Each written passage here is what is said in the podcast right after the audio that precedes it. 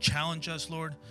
God, your word is is is truth and, and yet forgiving at the same time. And so, Lord, just God, help us. Help us today to hear from you. Lord, I thank you for my brother, Chris, Lord. I thank you, God, for what you have laid on his heart, God, to be able to share with us here today, Lord. God, you have used Chris in, in, in so many different ways, in so many different areas, in so many different places, Lord. God, he's just a faithful servant to you. He's obedient to your call on his life, Lord. And God, there are young people that are coming to know you because of Chris. There are so many others, Lord, at his workplace. God, there's just, God, he's living it out. And, and I am so thankful to, to, to be, to call on my brother, Lord, and to call on my friend. I just thank you, God, for what he's doing. And God, in the way that you're, you, the way that you're going to use him here today, speak through him, Lord. God, take, remove anything that is that is uh, not of you, and, and may it all be about you here this morning, Lord.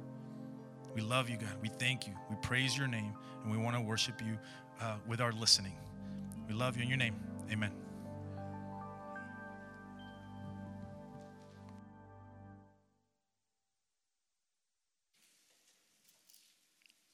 Good morning. You know, sometimes when Goose prays, I think there's no reason to even have a message. It's just, it's good. It's good stuff. Thank you, my friend. And that last song, it struck me. So I tried to come up with a joke to share with y'all when we started today, but I'm not a very good joke teller. But as I shared with first service, I'll share with you the wonderful evening I had with my wife last night. We had our uh, day late Valentine's dinner, if you will. Friday fell apart, but last night we had the opportunity to go out to dinner. So it was really, it was, it was wonderful. Um, we talked about our oldest son, Andrew, and his job and all that's going on with him. And we talked about our niece, Jordan, and her baby shower and all that good stuff. And then if that wasn't romantic enough for you, we, uh, we also reviewed my sermon. So Nothing says I love you like, hey, honey, what do you think of this? But uh, nonetheless, it, we're pretty low maintenance. We, we just like to be together. We like to talk. We like to share. We like to eat. We like to serve. Um, sometimes watch movies. But um, I just, I love being around her, and I'm blessed to have her. Uh, but today, today, I,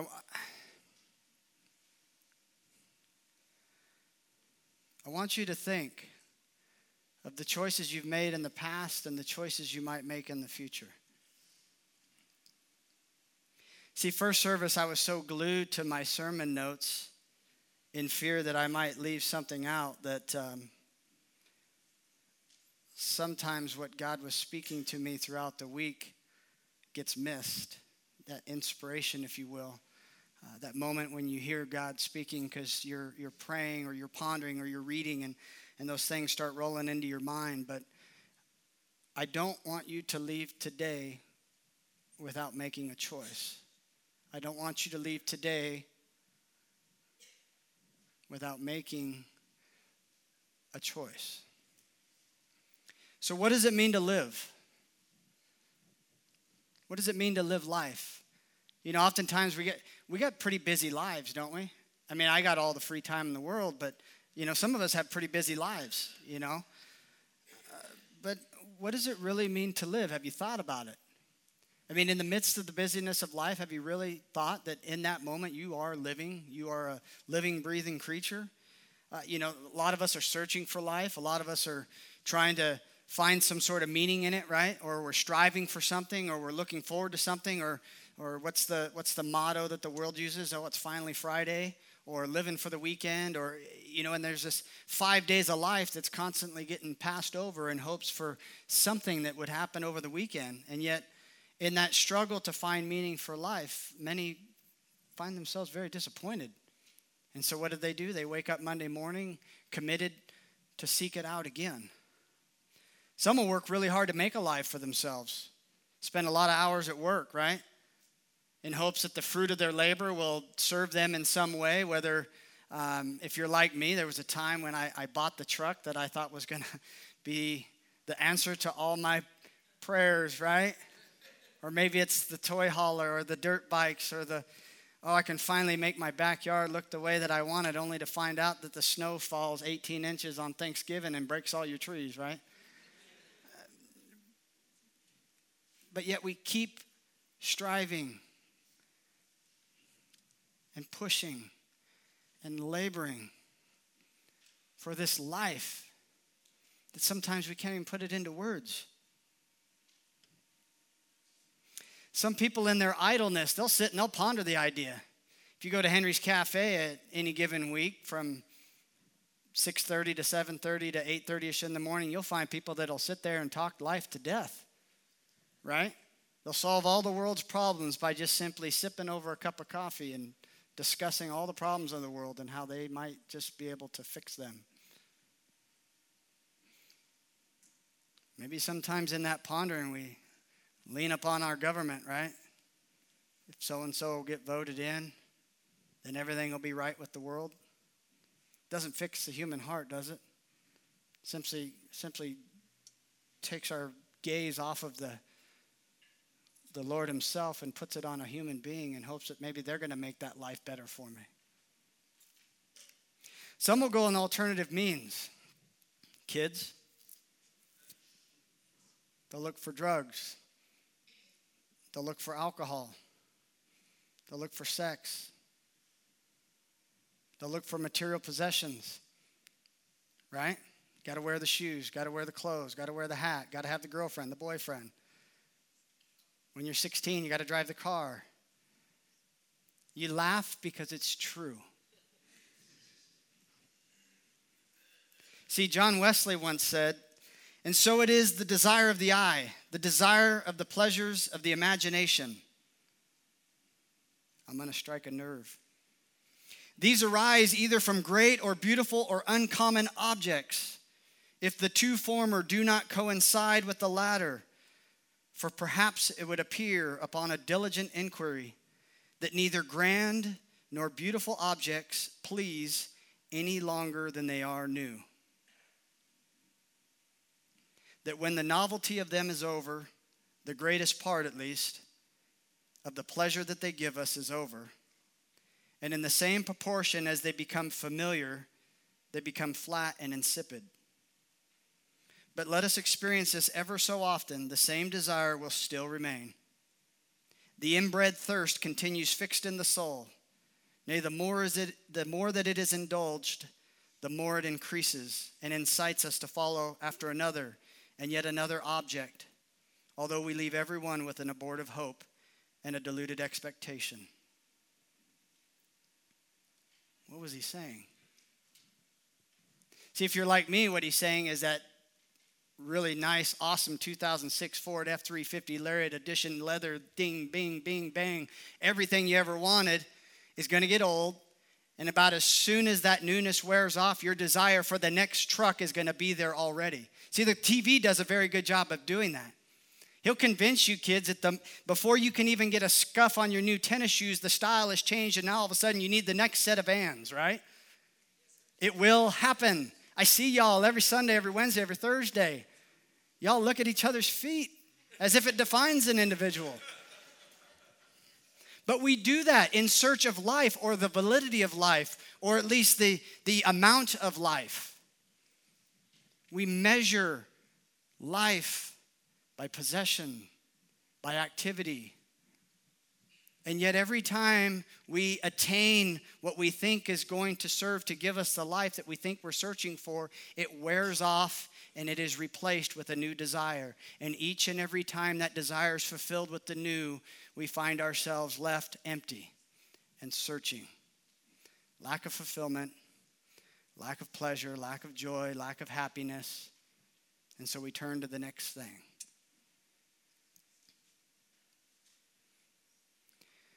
So Moses, y'all know who Moses is. Moses is he who God chose to pull the people out of slavery in Egypt. Talked about him before, right? God called on him Go and set my people free.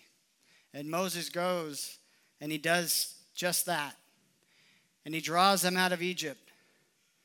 And they're wandering through the desert. I can only imagine, right? You're free from everything that you wanted to be free from, and now you're wandering in the desert. So you went from one loss to another loss, perhaps, right? If you're in your humanity and you're true to your flesh, sometimes we do that, right? We solve one problem only to initiate another problem in our life. But yet, what Moses was doing was he was drawing people from their slavery to the world unto a life that would be promised to them as was promised to their ancestors, Abraham and Isaac and Jacob. See, they knew the stories, they knew that there was something to come. And they found themselves wandering through the desert looking for it, perhaps. Getting frustrated in it, right? I'm hungry. Here's some bread. Oh, the bread is everything, the answer to prayer, right? But then the bread gets old, and we want to kick the bread down the road and crumble it. I want meat. Well, what happens when the meat gets old? Then I want pasta. I don't know, fill in the blank. But we're always unsettled with those things that seem to settle our flesh for even a moment. Do you imagine that being such a person? I don't have to imagine, I am. So the book of Deuteronomy is this account. See, our students I've been referencing the, the Old Testament so much lately. They're like, Chris, well, I don't even understand these stories, let alone can even pronounce the names. Here's one for y'all. It's the fifth book in the Bible. It's called Deuteronomy. Okay, listen up. In the book of Deuteronomy, Moses addresses the people from what we might call his deathbed. So, if you can envision modern day, this is your grandfather or your grandmother sitting on your deathbed, and you go to pay your respects, and she gives you all the wisdom in the world that you could ever ask for. You think it's going to be some profound statement that is going to bring life into you, and it's going to set you on the path to freedom for the rest of eternity, right? And here's Moses, if you will, on his deathbed, giving the people the word of God. First, he starts with this Let me remind you where you came from. Let me remind you what God did. Let me remind you of the Lord Himself who brought you out of Egypt. And take care lest you forget that. We've talked about that before, even of late. Because if we're not careful, those desires that Wesley was speaking of, those objects of desires that catch our eyes, catch our ears, catch our temptations, if you will, they will eclipse God's promises, God's words, and God's deliverance, even as many times as He did it historically for you. And so, after He gives that account, maybe there were some there that had experienced that slavery and so they could recall and, and they could really understand what Moses was saying. Or maybe there were those that were born into this desert, they were born into this journey, and they knew no difference. All they knew was desert. It's kind of like being born perhaps in Mojave, right? It's a, it's a wonderful place perhaps, but that's all you know is the desert, is the sand, is the Joshua trees.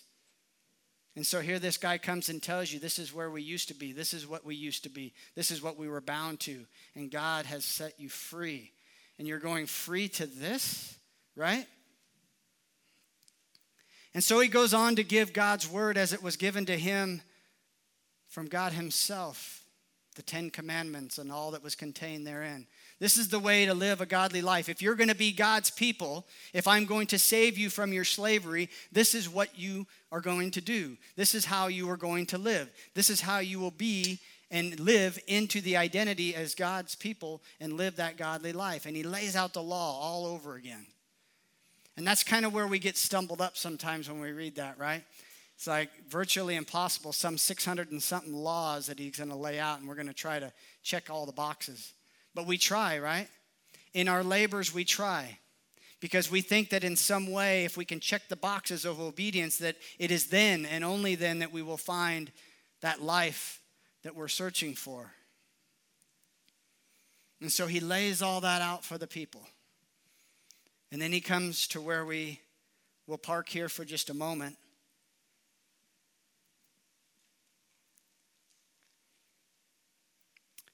And he comes out and he says, I lay before you life and death. Which will you choose? See, that's the choice that we will make today. Some of you are like, well, Chris, I already made that choice. Well, probably so.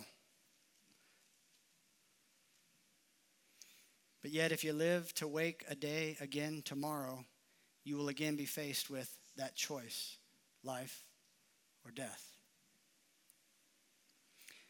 In the 30th chapter of Deuteronomy, verse 11, the word says this For this commandment that I command you today is not too hard for you.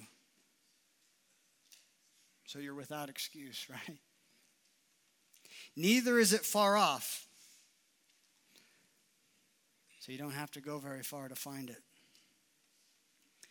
It is not in heaven that you should say, Who will ascend into heaven for us and bring it to us that we might hear of it and do it? Neither is it beyond the sea that you should say, Who will go over the sea for us and bring it to us that we may hear it and do it? But the word is very near to you. It is in your mouth and it is in your heart so that you can do it. Think of that in light of what St. John said in his word, as he said, In the beginning was the Word, and the Word was with God, and the Word is God. He goes on to say, See, I have set before you today life and death, good and evil. If you obey the commandments of the Lord your God that I command you today, by loving the Lord your God, by walking in his ways, and by keeping his commandments and his statutes and his rules, then you shall live and multiply. And the Lord your God will bless you in the land that you are entering to take possession of it. But if your heart turns away and you will not hear, but are drawn away to worship other gods and to serve them, I declare to you today that you shall surely perish. You shall not live long in the land that I, excuse me, that you are going over the Jordan to enter and to possess. I call heaven and earth to witness against you today that I have set before you life and death, blessing and curse. Therefore, choose life that you and your offspring may live, loving the Lord your God, obeying his voice, and holding fast to him. For he is your life and the length of days that you may dwell in the land that the Lord swore to your fathers, to Abraham, to Isaac, to Jacob, to give to them. I think it's interesting there that when he says that when you choose life, that you and your offspring may live. Sometimes I wonder, man, Chris, if you'd have just chosen life sooner in life. But there's no looking back. Tomorrow will come. The decision will, be have, will have to be made again. Push forward. See, Moses is speaking these words to these people as they sit at the threshold of what is the fulfillment of what they've been told, right? The, the land is, you can see it. Perhaps if the wind was blowing right, you can smell it, right? They had spent nearly 40 years wandering through the desert, and there it is. It sits across this Jordan River, all for the taking. This opportunity to indulge, if you will, in the promised land was but a choice away. That this covenant that Moses was speaking of could bring peace and joy and life, or it could bring about cursing, despair, and death. And yet Moses says it's not too far away and it's not too hard to understand. And here it is choose to love the Lord with all you have, walk in his ways, keep his commands, and you shall live, and the Lord will bless. Or you can turn away from the Lord, and you can surely perish. What was it that Moses was proposing? Was he suggesting that by your pure and, and just constant obedience would result in life? That if some way you could manage to check the 643 boxes, that that would earn you life? I don't think so. See, he said the word is very near you. It is in your heart, it is in your mouth that you might do it. It's very similar, if not the same, as what Jesus was offering to his disciples some 1400 years later. The choice that was laid before them was life and death. In the 16th chapter of Matthew, Jesus says these words, beginning on verse 24 in the 16th chapter. It says this Then Jesus told his disciples, If anyone would come after me, let him deny himself or herself and take up his or her cross and follow me. For whoever would save his life will lose it, but whoever loses his life for my name's sake will find it. Now, up until this point, the disciples had heard Jesus talk.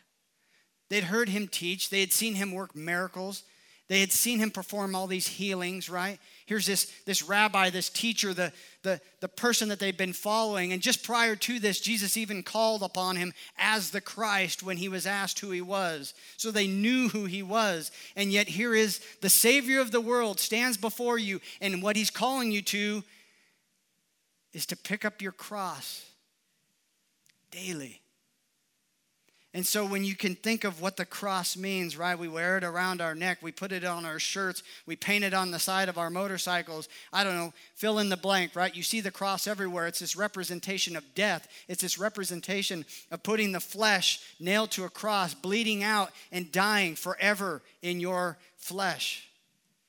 And Jesus is calling us to that.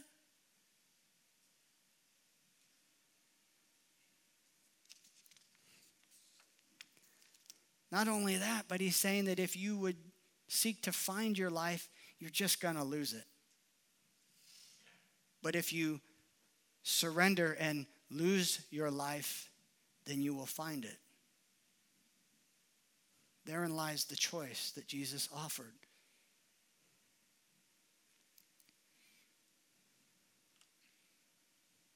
Was that any different than what Moses was offering? See, it wasn't a, it was, it was basically like a surrender to yourself and your own understanding and your own hard work and your own labors and your own everything, or it was going the way that God was laying before you. It was to receive His mercy. It was to receive His grace. It was to live out the fulfillment of the life that He is calling you to. See, Jesus doesn't just save us from something, He saves us for something. It's active, it's living. In fact, what Jesus says is that you don't just one and done get it handled. He says you pick that up daily. You die to yourself daily. And I think oftentimes the reason why he says that is because the same reason that Moses from his deathbed shared with them in the sixth chapter of Deuteronomy and that same presentation they gave to the people is that if you're not careful, you'll forget. You'll, you will forget. Forgive me. Kind of got ahead of myself there. But that's what'll happen, right? The girl will bat her eyes at you. The commercial for that new truck that you wanted will, will be shown. You'll watch the Super Bowl halftime show. I'm just saying. I'm trying to be as transparent as possible because it was in the sixth grade in my back best friend Chris Brueggemann's bedroom that I saw my first pornographic magazine. Take care lest you forget the Lord your God who brought you out of Egypt. Take care, students, lest you forget the blessing it is to grow up in a church that seeks to offer you life amidst a world that is constantly bombarding you with death. You may not see it now, but sometimes I would imagine, Goose, right? We feel like we're on our deathbed proposing life to these students that they might choose God instead of all these other things. See, even Paul himself referred back to this in the 10th chapter of Romans. You know, Paul was a lot like Moses. And in the midst of sin, he was interrupted by the Lord. Here he was, the same one that he was despising, the same one that he sought to press and reject, is the same one that interrupted his life and struck him blind and gave him the choice serve me, right? Ironic. In the 10th chapter of Romans, it says this Brothers, my heart's desire and prayer to God for them is that they may be saved. For I bear them witness that they have zeal for God, but not according to knowledge. For being ignorant of the righteousness of God and seeking to establish their own, they did not submit to God's righteousness. For Christ is the end of the law for righteousness to everyone who believes. For Moses writes about the righteousness that is based on the law, that the person who does the commandments shall live by them. But the righteousness based on faith says, Do not say in your heart, Who will ascend into heaven? That is to bring Christ down. Or who will descend into the abyss? That is to bring Christ up from the dead. But what does it say? The word is near you, it is in your mouth, and it is in your heart. That is the word of faith that we proclaim. Because if you confess with your mouth that Jesus is Lord and believe in your heart that God raised him from the dead, you will be saved. For with the heart one believes and is justified, and with the mouth one confesses and is saved. For the scripture says, Everyone who believes in him will not be put to shame. For there is no distinction between Jew and Greek. For the same Lord is Lord of all, bestowing his riches on all who will call on him. For everyone who calls on the name of the Lord will be saved. Paul isn't suggesting perfect performance here, he's getting to the heart of the matter. See, it's interesting, you know, when we're when we're constantly striving to fulfill an expectation, we do it in vain. But when there's that deep desire to do as God has called you to do, there is a fulfillment like none other then suddenly your, your, your, your ability to perform in such a manner that the world might be impressed is no more because your heart is then fulfilled with God.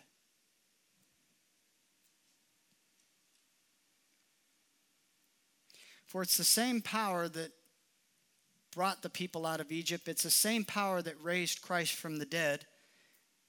It's the same power through the faith of Jesus, the Lord, that wouldn't just bring that person to a point of acknowledgement of the law.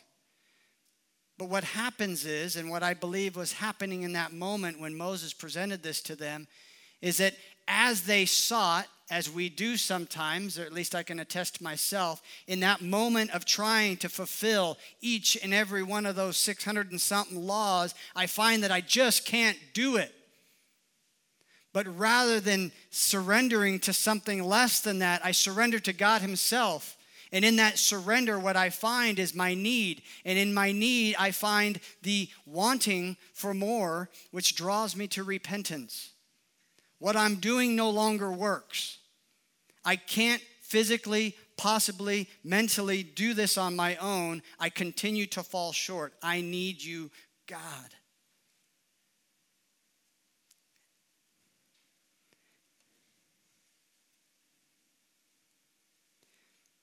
Everyone who believes in him will not be put to shame. When you choose God, when you choose his word, when you repent of the way that you have chased after the world and you turn to Him and you seek to walk in obedience to what He's calling you to, you will not be put to shame. You will experience life. And just like Moses said, and just like Paul said, and much like Jesus said, I'm trying to share this with you today that today you have the opportunity to choose between life and death. That is what lies before you this day. Choose who you serve.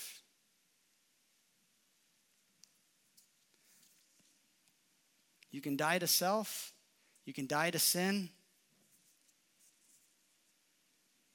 You can lose this life that is consumed with the world, and you can come to Christ, and you will find what you're looking for.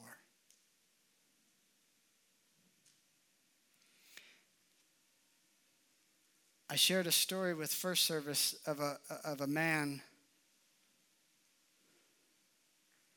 who had everything that his heart could possibly desire on this earth. And then just to rub it in a little tighter, I asked him how much money he made last year because he came to me looking for a job. And the reason he was looking for a job is because everything that he was doing in the current job that he's in, as much money as he was making, as much fulfillment as he was finding, if you would, by the buying of the truck and the trailer and the toys and fill in the blank, he just wasn't satisfied. And God had placed a, a sense of just discontentment within him that he just yearned for his family. I want to go home, Chris. I want to go home and be with my family he came to the realization that everything that he had been working for only brought him to another place of wanting. Everything that he had bought, everything that he had done, everything that he had grabbed onto and chasing after making dollar after dollar after dollar wasn't filling the void of his needs and his wants that would bring his heart to a sense of fulfillment where he could actually live. And here he was wanting to lose the life that he was in in hopes for a life that he could experience all that God has to offer. I had a picture that uh, I wanted to show y'all, and you, you knew it was coming because Chris just does this to you every time. There it is.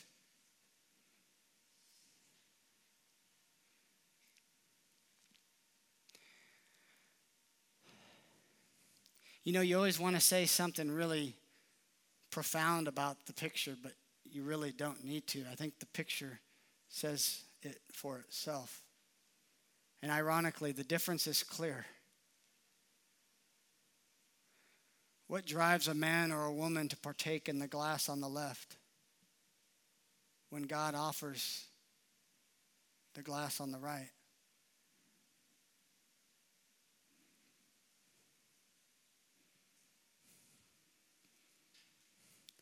See, when I found that picture, I, I, I, barely gave it to Rob on Friday afternoon, maybe, and said, hey, I, I think I may want to show this to everyone.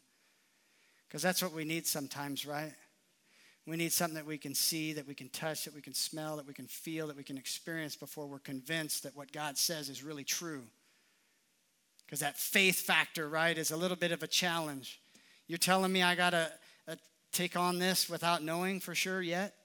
It's a hard place to be. But I want to encourage you today that this is what is being offered today life versus death. See, that's why I run. Before I ran, you could take the, uh, granted, I'm, I'm, I'm owning this for my own conviction, so please hear me. But I think of the child before I ran not having that water on the right hand side and feeling like that cup on the left was all that they had. And yet, Moses and Paul and Jesus himself brings forth this other glass and makes the offer choose life or choose death. And I run in hopes that those children have an opportunity to choose between life and death.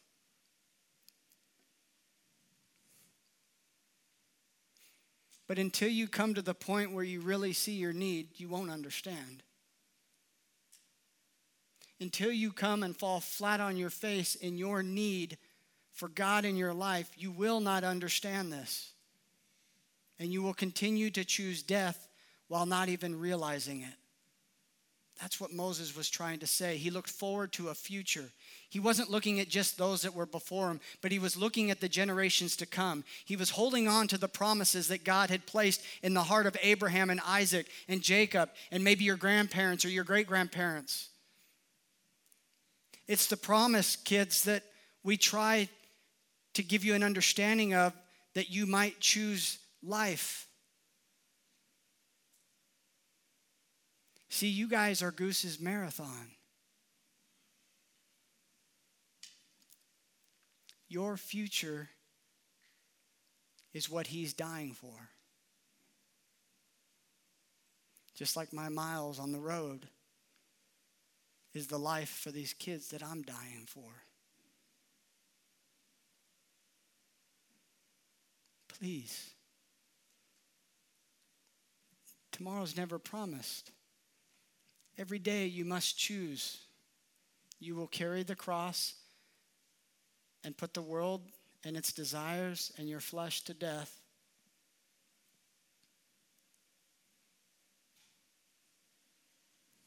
Or you can have the world. And you can die to that same law that will convict you to eternal absence from the Lord Himself. That's the choice you have to make today. I don't know if there's anybody in this room, you know, oftentimes you come to church and you assume that everybody surrendered their life to the Lord, and perhaps so, but I would be doing an injustice to the gospel as Jesus has presented it to not give you that opportunity this morning. Maybe you've convinced yourself that you do pick up your cross. I don't know.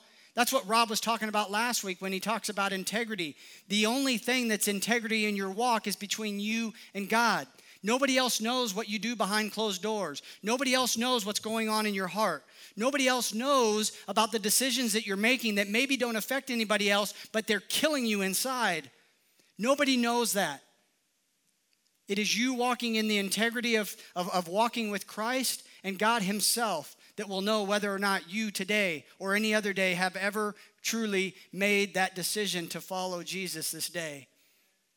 If you want to pick up your cross and follow him, you must lose your life this morning. At 11:55 this morning on February 16th, you must put your life down and pick his up. That's the choice that you have today.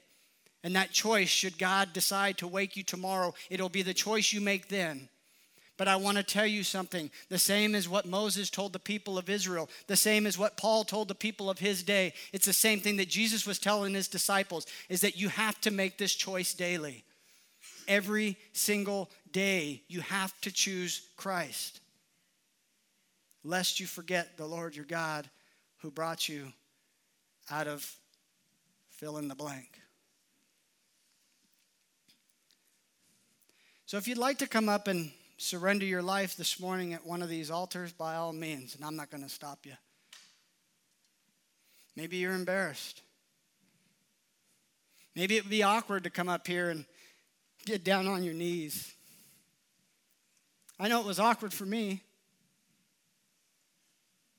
until I figured out what is it that I'm really afraid of.